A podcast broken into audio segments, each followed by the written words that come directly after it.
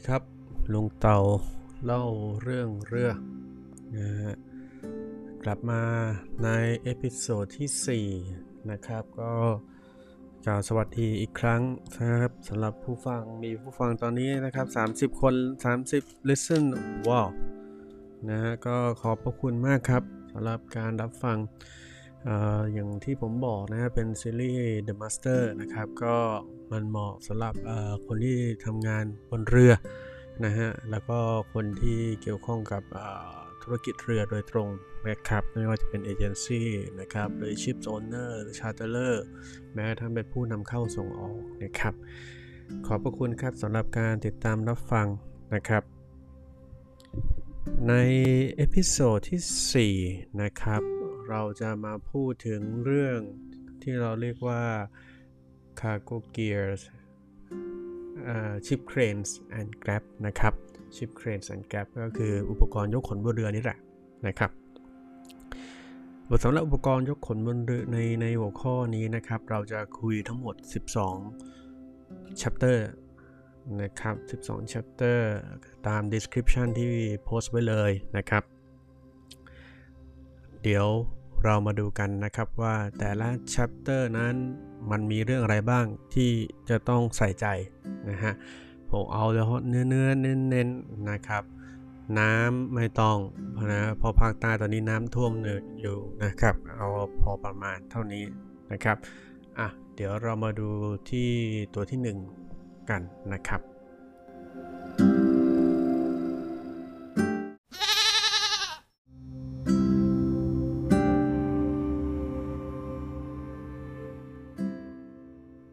ดูครับในหัวข้อที่1 vessel description นะครับไอตัว vessel description นะไม่ใช่ ship particular คือ ship particular เนี่ยมันเป็นกระดาษหนึ่งใบนะฮะกระดาษหนึ่งใบก็เอาเป็นดีเทลเรือคร่าวๆนะครับ แต่ vessel description ตัวนี้หมายถึงรายละเอียดต่างๆของเรือที่ระบุอยู่ใน Baltic Questionnaire นะครับนะ Baltic Questionnaire นะครับ ตัวนี้กับตานทุกคนต้องรู้นะครับ อะไรคือ Baltic Questionnaire มันก็คือรายละเอียดต่างๆ ที่ดีแคร์เกี่ยวกับว่าเรือชั้นนะครับ มีขีดความสามารถอะไรบ้างนะครับ รายละเอียดอย่างไรอะไรอยู่ตรงไหนนะครับ อันนี้เป็นเรื่องที่สำคัญนะครับสำหรับ Baltic Questionnaire ในในสมัยปัจจุบันนี้ก็ทำออนไลน์กันแล้วนะครับ กับตันก็ทำออฟไลน์ได้นะครับเรือถึงถ้าต่อ Wi-Fi ได้อะไรได้ก็อัปโหลดระบบขึ้นไปได้นะครับทีนี้ในส่วนของรายละเอียดที่เรียกว่าของในส่วนของชิป Crane and Grab เนี่ยนะครับมันอยู่ที่หัวข้อที่6นะฮะหัวข้อที่6 Cargo Gear นะครับตัวนี้ต้องให้ความสำคัญครับ เพราะว่ามันจะระบุรายละเอียดทุกอย่างนะครับเกี่ยวกับ เครนกับแกร็บของเรือนะครับ ในในประสบการณ์ทำงานที่ที่ผ่านมาเนี่ยผมได้เจออยู่ตัวหนึ่งที่กัปตันเรือจะค่อนข้างที่จะงงงในการตอบคำถามนะครับ ถามว่า crane outreach นะครับ out o u t out r e a c h reach outreach กี่เมตร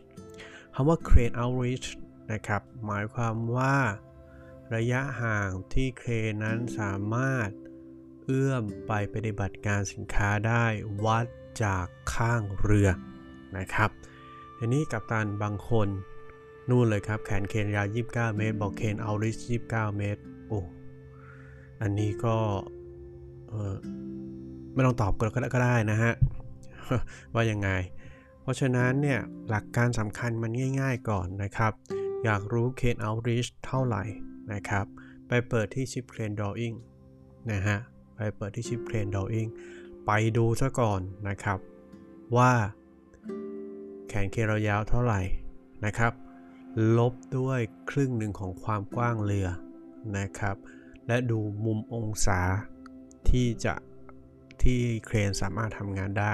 ตัวนี้เรารู้เลยว่าเครนเอาลิสเท่าไหร่ จากข้างเรือนะครับ อันที่2นะฮะถ้ามันไม่มีอะไรวัดชัดเจน ซึ่งน้อยมากไอ้คำว่าไม่มีอะไรวัดชัดเจนเนี่ยมันมีครับ เอาหยาบๆไวๆนะครับ ก็ไปดูที่ GEA Plan General Arrangement Plan นะครับที่ General Arrangement Plan นะครับ ก็วัดออกมา นะฮะเครนปกติแล้วเนี่ยเขาตีเขาจะวัดออกไปข้างเรือให้เห็นอยู่แล้วละว่าเท่าไหร่มุมเท่าไหร่นะครับ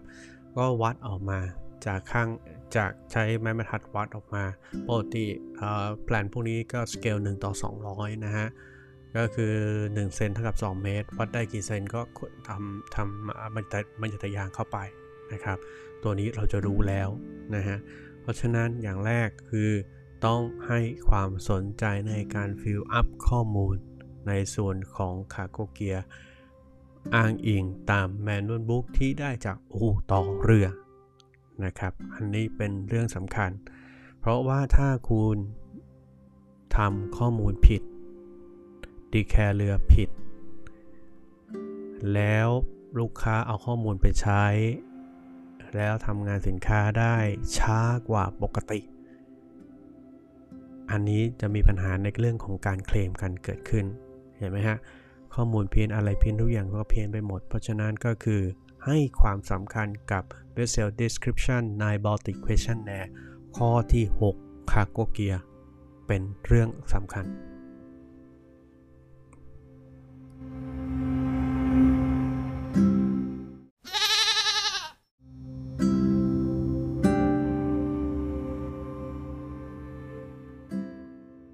ไปนะครับ ก็มาหัวข้อที่2นะครับหัวข้อที่2นะครับเรื่องการเช็ค crane and grabs นะครับ before arrival นะฮะตัวนี้มันเป็นหน้าที่ปกติอยู่แล้วอยู่ในเช็คลิสต์ของการเข้าออกเมืองท่าทุกเมืองท่านะครับที่เราต้องเช็ค crane เช็ค grab ก่อนนะครับ แต่ทีนี้ผม point ตรงนี้ว่าจากปัญหาที่เราเจอมาเนี่ยนะครับ อย่างแรกก่อนก็คือ เราต้องรู้ก่อนว่าเราต้องใช้เครนกับ grab ในท่านั้นไหมนะครับ อันที่2สินค้าเนี่ยมันเป็นสินค้าที่ต้องใช้ grab ไหม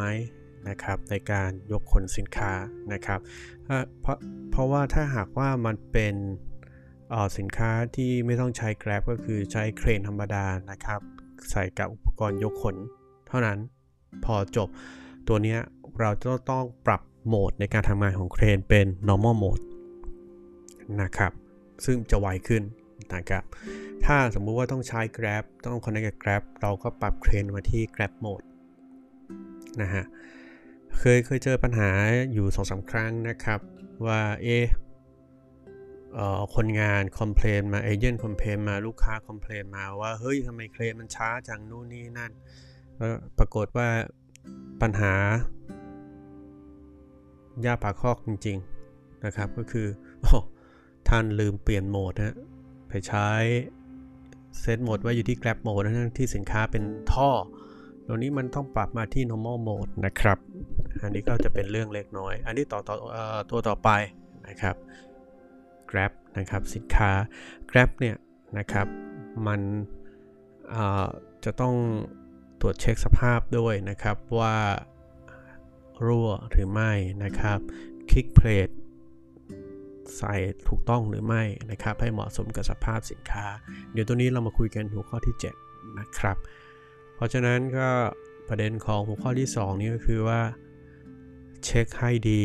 เครนอยู่โหมดใดนะครับ จะได้ไม่มีปัญหาที่เมืองท่าที่คุณต้องไปทำงานนะครับ แต่แน่นอนถ้าใช้ชอเครนเต็มที่เลยครับ ชิปเครนก็หลบไปนะครับหันไปทางฝั่งสีซ้ายไป นะครับนี่คือคำแนะนำในโซนตัวที่ตัวที่ 2 นะครับ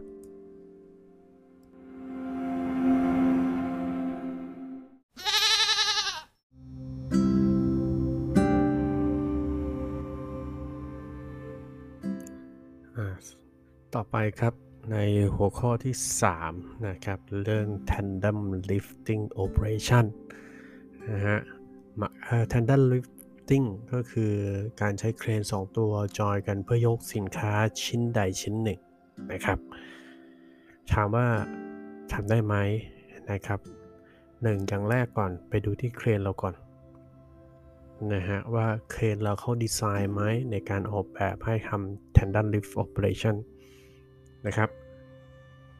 2. ให้ไปดูสัญญาเช่าก่อนว่ามีข้อกำหนดนี้หรือไม่ และ 3. เช็คกับโอนเนอร์ก่อนนะครับว่าอนุญาตให้ทำได้หรือไม่นะครับ ปกติ tandem lift operation นะฮะ เราจะใช้กับในกรณีที่เป็นสินค้า heavy lift นะครับ หรือสินค้าที่เป็น oversize มาก ๆ นะครับ การทำ tandem lift operation เนี่ยนะฮะ คนงานเนี่ยจะจะไม่ทำแล้วฮะ เพราะว่าเขาไม่ได้มีความชำนาญ มีความเชี่ยวชาญ นะครับ เขาจะมาให้คนเรือทำซึ่งส่วนใหญ่แล้วเนี่ยมันจะเป็นสินค้าชิ้นยาวๆมากๆ หรือน้ำหนักมากๆ ซึ่งพวกนี้นะครับมันต้องใช้การ control ในเรื่องของ balanceน้ำถ่วงเรือเข้าช่วยในการยกนะครับไม่ใช่อยู่ดีพอเกี่ยวปุ๊บยกออกเรือเรือพลิกคว่ำกันง่ายๆนะครับแล้วจุดศูนย์ถ่วงมันจะเปลี่ยนทันที เพราะฉะนั้นเนี่ย tandem operation ถ้าได้รับการ request นะครับ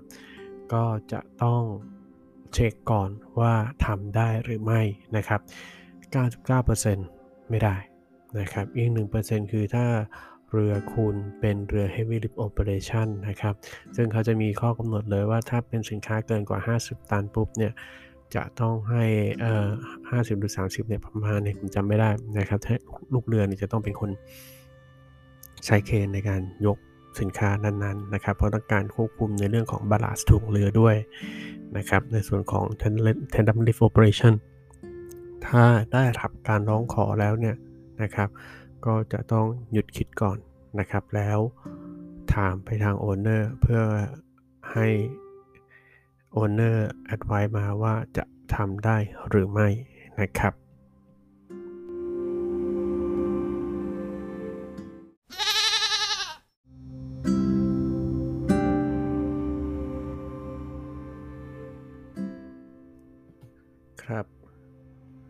ไป 3 เรื่องละนะครับ เรื่องที่ 4 นะครับจะเป็นในเรื่องของ cargo density and grab นะครับ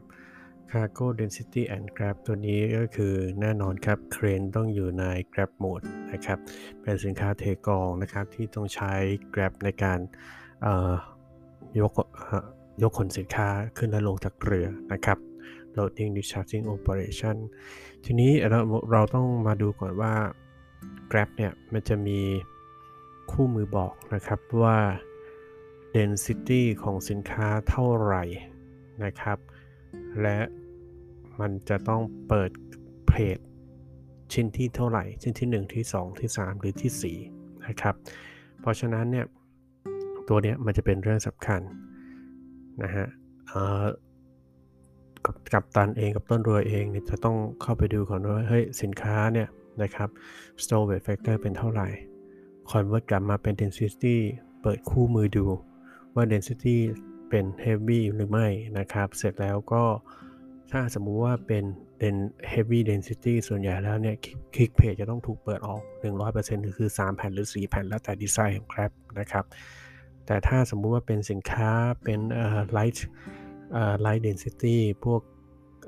ถ่านหินอะไรพวกนี้นะครับ มันก็ต้องใส่คลิกเพจให้ครบเต็มนะครับทีนี้เท่าเท่าที่ผมเคยเจอมาเนี่ยเคสมันจะมีอยู่ที่ว่า อืมเอ่อโหลดถ่านหินที่อินโดนีเซียนะครับ ปรากฏว่าคนบนเรือไม่ได้ใส่ใจในเรื่องของการใส่คลิกเพจนะครับทำให้จำนวนสินค้าที่ยกต่อลิฟต์เนี่ย มันน้อยมากนะครับ ไม่ถึงชั่วโมงเลยฮะหลังจากที่เริ่มทำงานไปปุ๊บก็จะได้ก็ฝ่ายลูกค้าก็จะคอมเพลนกลับมา เอ้ยแกร็บคุณทำไมมันยกได้น้อยโน่นนี่นั่นนะครับ เขาส่งรูปถ่ายมาให้ดู ส่งวิดีโอคลิปมาให้ดู อ้าว สุดท้ายก็คือว่า โอ้ คนบนเรือเนาะไม่ได้ไปใส่คลิกเพจให้ครบ 100%นะครับ เพราะว่ามันเป็นสินค้าไลท์นะฮะ เคสจริง ๆ แล้วเนี่ย ถ้าต้นเรือเราใส่ใจสักนิดนึงเนี่ยมันก็จะไม่แก้ปัญหาพวกนี้นะครับ ส่วนจะเป็นอีกเคสหนึ่งก็คือตัวแมงกานิสออนะครับ ซึ่งเป็นค่อนข้างที่จะเฮฟวี่นะครับ หรือไม่จะเป็นพวกซีแซนนะครับ ค่อนข้างที่จะเฮฟวี่สินค้าเฮฟวี่พวกนี้นะครับ Click Page อ่อ density Click Page ก็ปกติก็คือจะต้องเปิด 100%นะครับ แต่บางครั้งเนี่ยเราก็จะเจอสิ่งที่เรียกว่าเอ่อ nonsense problem นะครับคำว่า nonsense problem ก็คือว่าผู้เช่าเรือหรือคนงานบนเรือเองนะฮะก็จะเริ่มสตาร์ทบอกโวยวายว่าทำไมไม่ใส่คลิกเพจเขาจะได้เอายกสินค้าเยอะๆนะครับ ซึ่งปัญหาพวกนี้จริงๆแล้วเนี่ย นะครับกัปตันแก้แก้ไขได้ง่ายเลย ใครเป็นคน raise ประเด็นโฟร์แมนใช่ไหมเรียกมาคุยที่ห้อง นี่สินค้าอยู่เป็นอะไร density เท่าไหร่ คู่มือการใช้แกร็บฉันเขียนเท่าไหร่ คลิกเพจฉันใส่ไม่ได้ เพราะอะไรง่ายครับ ถ้าคุณยังไม่หยุดโวยวาย และคิดว่าจะเรสประเด็นต่อ กัปตันออกไปเลยครับ letter of protest แนบหลักฐานขึ้นมานะฮะหลักฐาน cargo declaration certificate นะครับ convert กลับมาดูเป็น density ว่าถึง density เป็นเท่าไหร่นะครับ แล้วก็ถ่ายหน้า grab manual ว่าเนี่ยสินค้า density เท่านี้นะครับ จะต้อง open click plate กี่ชิ้นหรือทั้งหมดนะครับ เท่านั้นเองนะฮะเราก็ออก letter of protest ไปนะครับแต่ถ้าสมมุติว่าเขาจะรีมงรีมาร์กอะไรใน statement of fact ตามสบายเป็นเรื่องของเขากับตาเราก็จะรีมาร์กออกไปนะครับว่า sign for delivery without prejudice นะครับ แล้วก็ C letter of protest from the master on date ตืดเท่านี้จบเท่านั้นเองนะครับ อันนี้ก็คือเป็นสิ่งที่ ที่จะต้องใช้เทคนิคนะฮะฝึกแล้วก็อ่านคู่มือการใช้ Grab ให้ถูกต้องนะครับ เรื่องที่ 4 เราจบไปแล้วนะครับ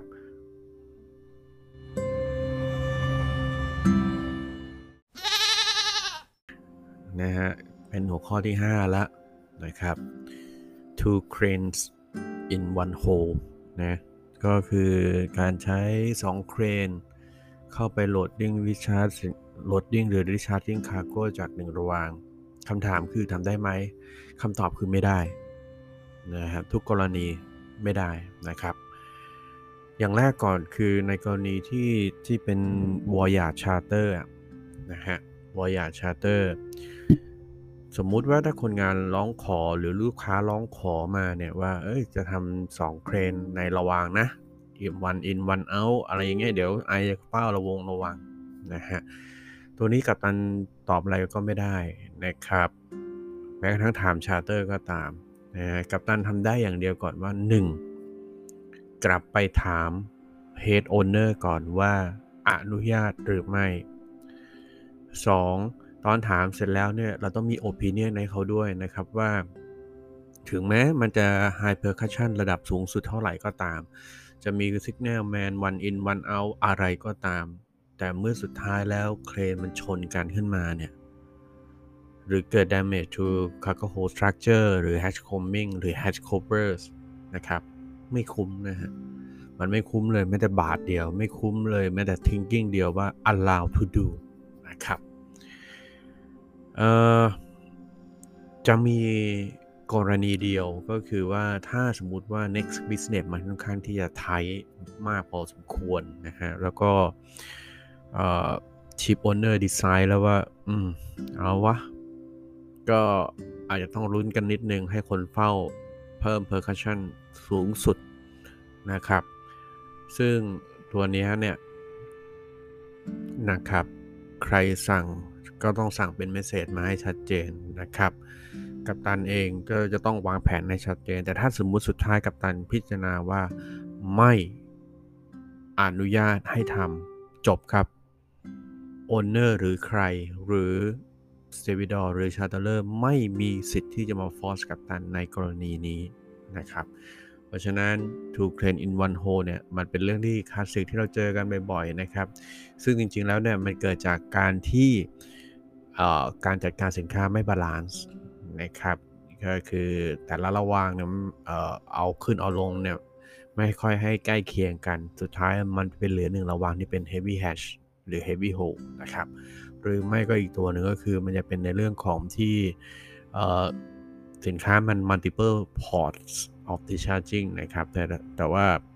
โอเค แต่ละพอร์ตก็อยากจะได้ดังงานไวๆนะครับ ก็เลยมาขอกัปตันเออสองเคได้ไหมระวังกัปตันตอบไปเลย นะถาม head owner ก่อนนะครับแต่โดยสามัญสำนึกแล้ว loading discharging cargo under master supervision I say no full stop เท่านั้นเองนะครับอะ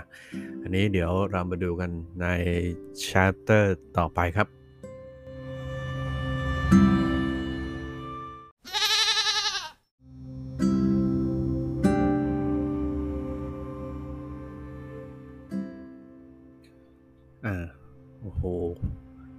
episode นี้ค่อนข้างที่จะยาวนานนะครับ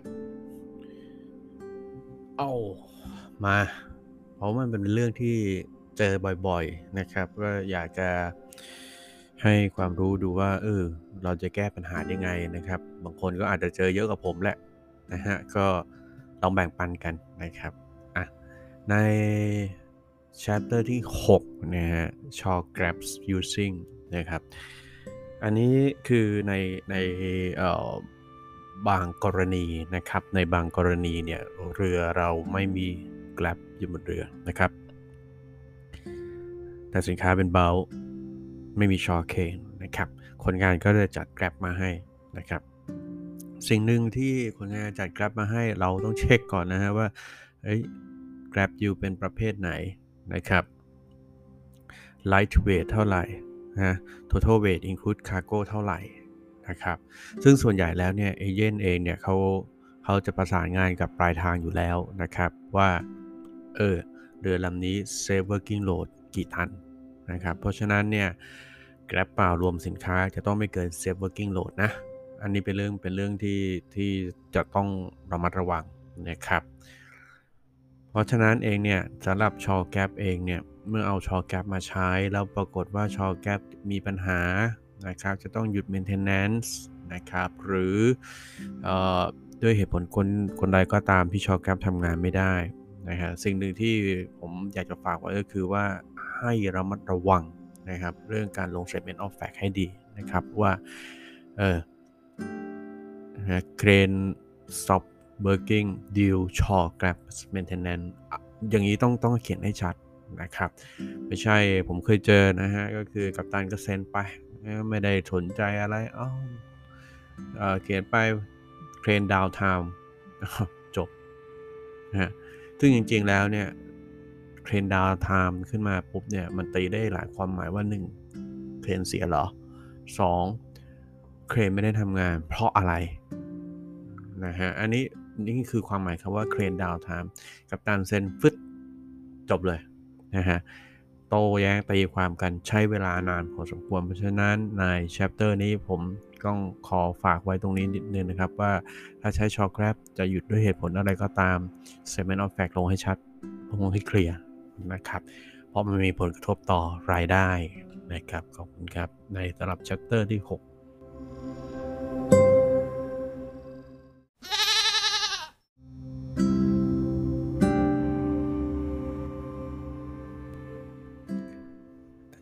ต่อไปเป็น chapter ที่ 7 นะฮะ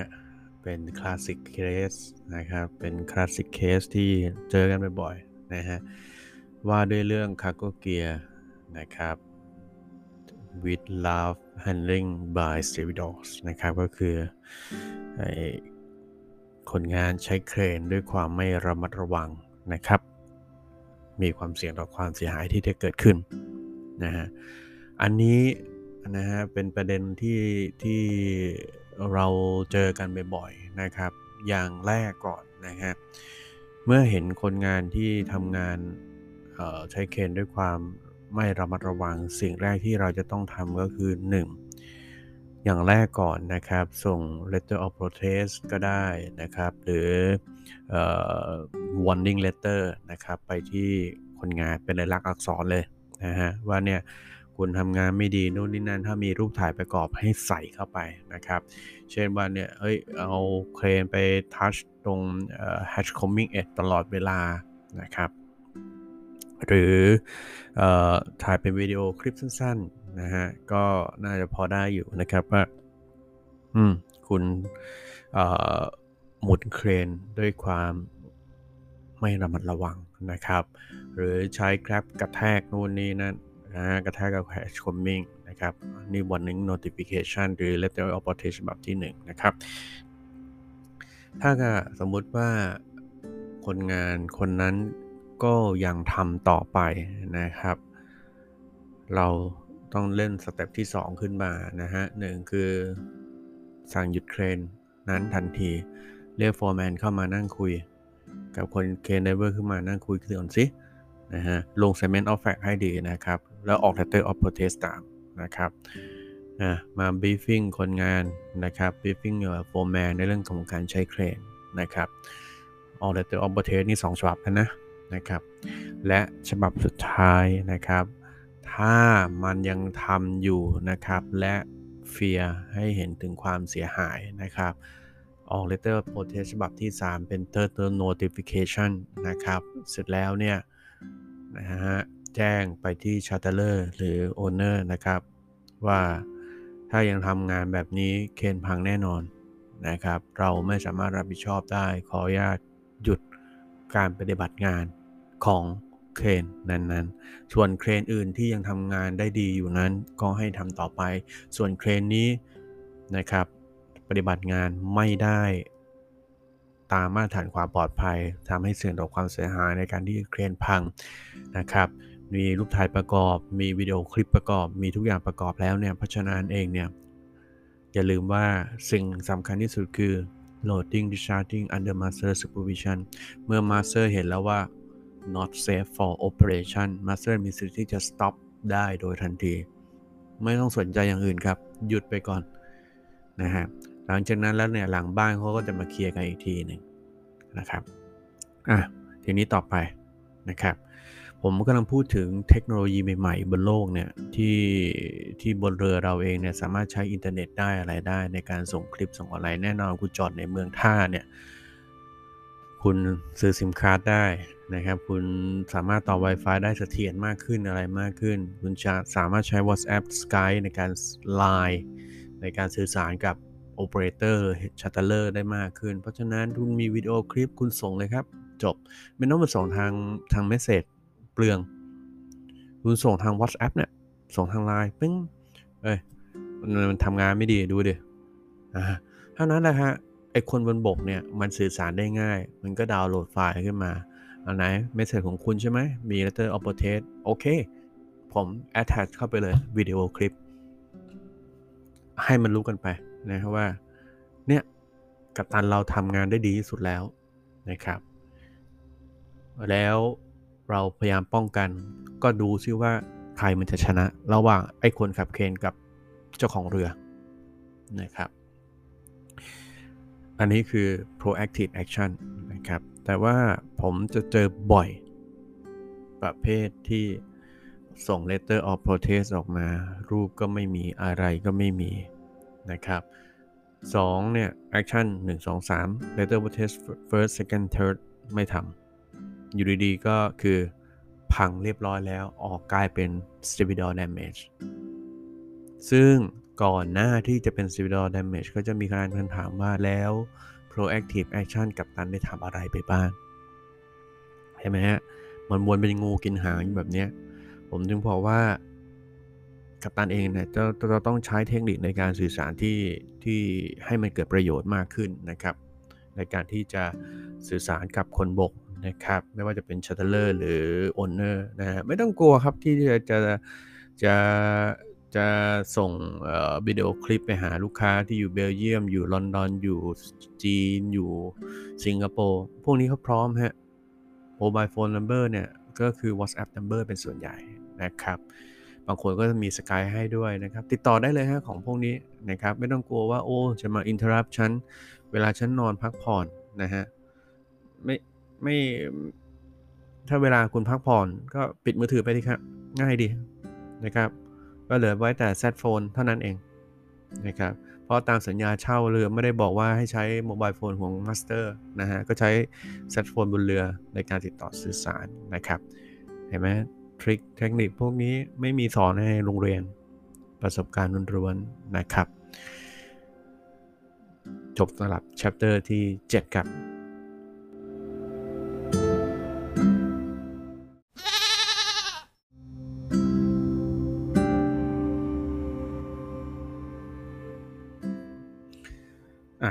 ทีนี้ก็มาเป็น chapter ที่ 8 นะครับ chapter สุดท้ายสำหรับ episode นี้นะครับ ค่อนข้างที่จะยาวนานนะครับในการทำ episode นี้นะครับ มันมีหลายเรื่องที่ต้องพูดคุยก็อยากให้ออลองเอ่อเรียกว่าประสบการณ์ที่มีนะฮะก็ก็อยากจะลองแบ่งปันกันในแต่ละเคสที่ค่อนข้างที่จะคลาสสิกนะครับ อย่างน้อยเนี่ยเราคนไทยที่ฟังเนี่ยเราจะได้มีวิธีการในทางการแก้ไขที่ที่ที่หลากหลายรูปแบบเวลาเราเจอปัญหาขึ้นมานะครับ ก็ไม่ได้บอกว่าวิธีแก้ไขของผมมันถูกร้อยเปอร์เซ็นต์นะครับแต่ที่ใช้มาก็ไม่เคยมีปัญหานะฮะแล้วก็เป็น pattern ที่ค่อนข้างที่จะสมเหตุสมผลและเราใช้งานได้ดีนะฮะของพวกนี้มันไม่ได้มีอยู่ในตำราเรียน นะทุกอย่างก็คือประสบการณ์ทีนี้เอาประสบการณ์มาแลกเปลี่ยนกันนะครับเราผมอาจจะเป็นการสื่อสารทางเดียวนะครับ แต่ถ้าเข้าบล็อกดิทแล้วนะครับออยากจะมีคอมเมนต์อะไรเพิ่มเติมก็ใส่ในบล็อกดิทได้นะครับมาตัวสุดท้ายนะครับ Save Working Load ลุงเอาอะไรมาพูด ใครๆก็รู้ มันก็ใช่ นะครับใครๆก็รู้ Safe Working Load คือ ขีดความสามารถในการรับน้ำหนักสูงสุดของเครนนะครับเช่นเขาบอกว่า Safe Working Load 30 ตันก็คือหมายความว่ามันรับน้ำหนักได้ 30จะเคยเจอปัญหานี้ไหมครับ เคยเจอปัญหานี้ไหมครับ Safe Working Load 25 ตัน คอย 24.8 ตัน Steel Core 24.8 ตันนะฮะหรือประมาณ 25 ตันเดเซต ผู้เช่าเรือเววายเลย กัปตัน เสียงแข็งมา กัปตัน คอยฉันแค่ยี่ห้านะเซอร์ติฟิเคตโชว์ยี่สี่จุดแปดเคนคุณก็ยี่สิบห้ามันทำไมยกไม่ได้ทำไมคุณไม่ยกนะฮะคุณคิดว่าเรื่องนี้จะเกิดอะไรขึ้นต่อจากนั้น ระหว่างนะฮะกัปตันคนที่หนึ่งยกหูโทรศัพท์ แต่กัปตันคนที่สองบอกใจเย็นก่อนมิสเตอร์คิมนะนั่งลงนั่งลง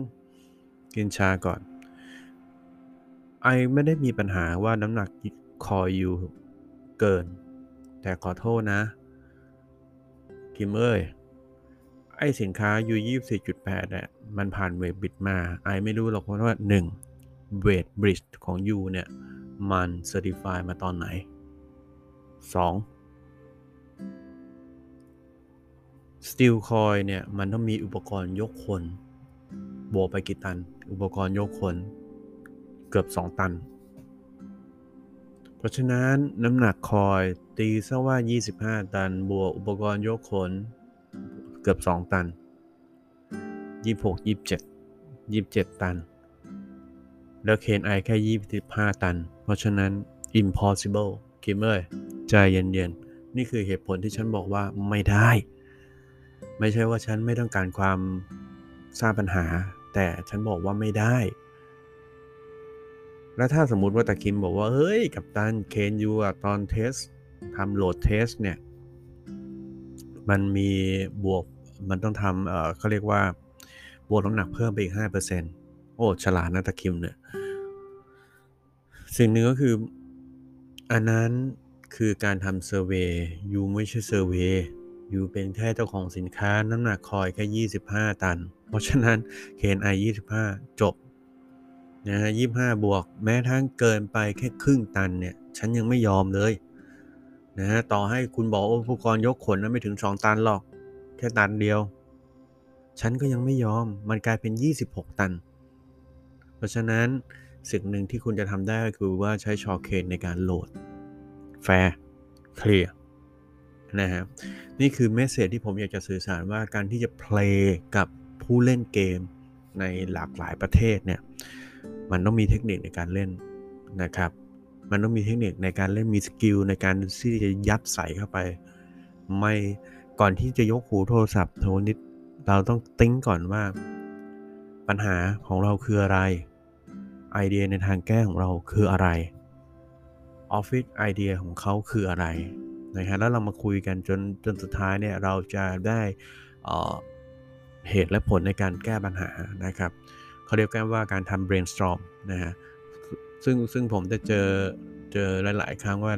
หลาย ๆกัปตันเองเนี่ยนะฮะต้องขอบอกก่อนนะไม่ใช่ไม่ใช่พูดถึงคนไทยนะ ผมพูดถึงกัปตันหลายสัญชาติที่ผมเจอมาเนี่ยนะฮะส่วนใหญ่เนี่ยประมาณสักเจ็ดสิบเปอร์เซ็นต์เนี่ย จะจะเป็น listener นะครับ ก็คือฟังคำสั่งอย่างเดียว จบเซฟชีวิตปลอดภัยอยู่ครบแล้ว 6 เดือนกลับบ้านรับตังค์นะฮะแต่ประมาณ 40%เนี่ยที่เป็น proactive master นะครับ ก็คือว่าเขาจะ thinking ตลอดเวลานะฮะพอ step 1 step 2 step 3เพราะเขายึดหลักการที่ว่า 1 ถ้าปวดหัว เขาคือคนที่ปวดหัวทั้งหมด 2 เท่า เลือกเอาว่าเราอยากปวดหัว 2 เท่า หรือเป็นคนที่ไม่อยากปวดหัว ขอบพระคุณนะครับในการติดตามสำหรับเอพิโซดนี้ สวัสดีโชคดีทุกท่านครับ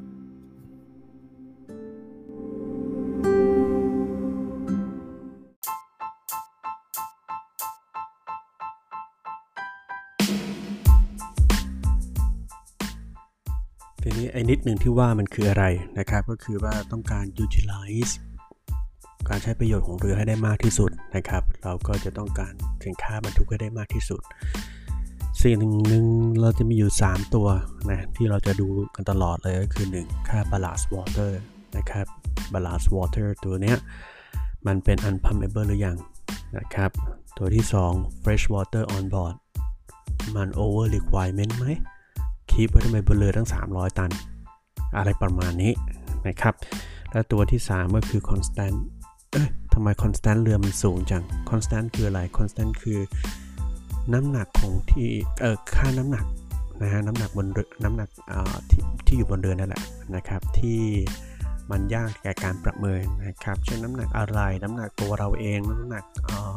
อุปกรณ์เครื่องมือต่างๆ ที่อยู่บนเรือชิ้นเล็กชิ้นน้อยคงไม่มีใครไปนั่งชั่งละฮะตัวนั้นแหละก็จับมาเป็น constant เราจะเจอตลอดนะครับว่าบางครั้งเนี่ยกัปตันเองก็ ตุนไว้ในมือบ้าง อันนั้นไม่ว่ากันนะครับทุกถ้าสุดท้ายแล้วเนี่ย ผมมันมาอยู่ในมือของ operation แล้วเนี่ย operation ที่ที่ที่เป็นคนเรือเก่าเนี่ยนะครับเขาจะรู้แล้วมีการตุนไว้ในมือบ้าง ก็โอเค เราเข้าใจได้นะฮะเราก็จะปิดตาไปเลยสองข้างเอาละตุนในมือได้นะ แต่อย่าตุนในมือเยอะนะฮะไอ้พวกค่าต่างๆอะไรพวกนี้นะฮะก็ก็ก็ต้อง อย่าอย่าตุนไว้ในมือเยอะนะฮะแต่ถ้าบางค่าที่มันเพี้ยนมากนะฮะเช่นเรือใหม่ๆนะฮะเรือพึ่งต่อใหม่เนี่ยนะครับเอ๊ะ constant เรือหลุดไป 500 ตัน แบบนี้มีคำถามแน่นอน impossible นะครับ เพราะฉะนั้นเองเนี่ย ก็จะมีการขอข้อมูลเพิ่มเติมขึ้นนะฮะ ซึ่งตรงนี้มันจะเป็นส่วนของ operation side ละ แต่ว่าในส่วนของ check before fixing อะเราพยายามที่ gathering ข้อมูลนะครับโดยพื้นฐานของความเป็นจริงให้ได้มากที่สุดแล้วกันนะครับ ส่วน survey plan ตัวสุดท้ายที่จะใช้ยื่นให้เอเย่นนั้นนะครับก็จะมีการ fine tuning อีกทีหนึ่งหลังจากที่เรือ fix ไปเรียบร้อยแล้วนะครับ เพราะนั้นนี่คือสเต็ปการทำงานที่เป็นสากลที่ถูกต้อง นะครับสำหรับกัปตันเรือนะครับ ในกรณีที่คุณต้องเตรียมการในชิปเมนต์ต่อไปเมื่อได้รับคำสั่ง ได้รับ Enquiry มาจากฝ่าย Chartering Department นะครับ อย่าลืมนะฮะ ฝ่าย Chartering ก็คือคนทำสัญญา สัญญาเมื่อทำเสร็จแล้วจะถูกโยนไปให้ที่ฝั่ง Operation คือฝ่ายบริหารสัญญา Operation นะครับ ก็จะบริหารเรือตามสัญญาที่มีและเทคนิคที่มี บางตัวเราบอกไม่ได้ แต่บางตัวเราบอกได้นะครับ ก็จบครับสำหรับ episode นี้นะครับ ไม่รู้ว่าถูกใจกันไหมนะครับ ก็ feeding ให้ความคิดเห็นกันได้นะครับ ก็ขอบพระคุณครับที่รับฟัง episode ที่ 1 ผมดีใจน้ำตาร่วงเลยมีฟัง 3 คน แต่ฟัง 8 ครั้ง โอ้ สุดยอดนะฮะ ผมบอกแล้วฟังคนเดียวผมก็ทำนะ ไม่ฟัง ไม่มีใครฟังก็คงจะเลิกทำไปนะครับ เอาละครับ ขอบพระคุณมากครับ เดินทางปลอดภัยทุกคน สวัสดีโชคดีครับ จากลุงเต่า ขอบพระคุณครับ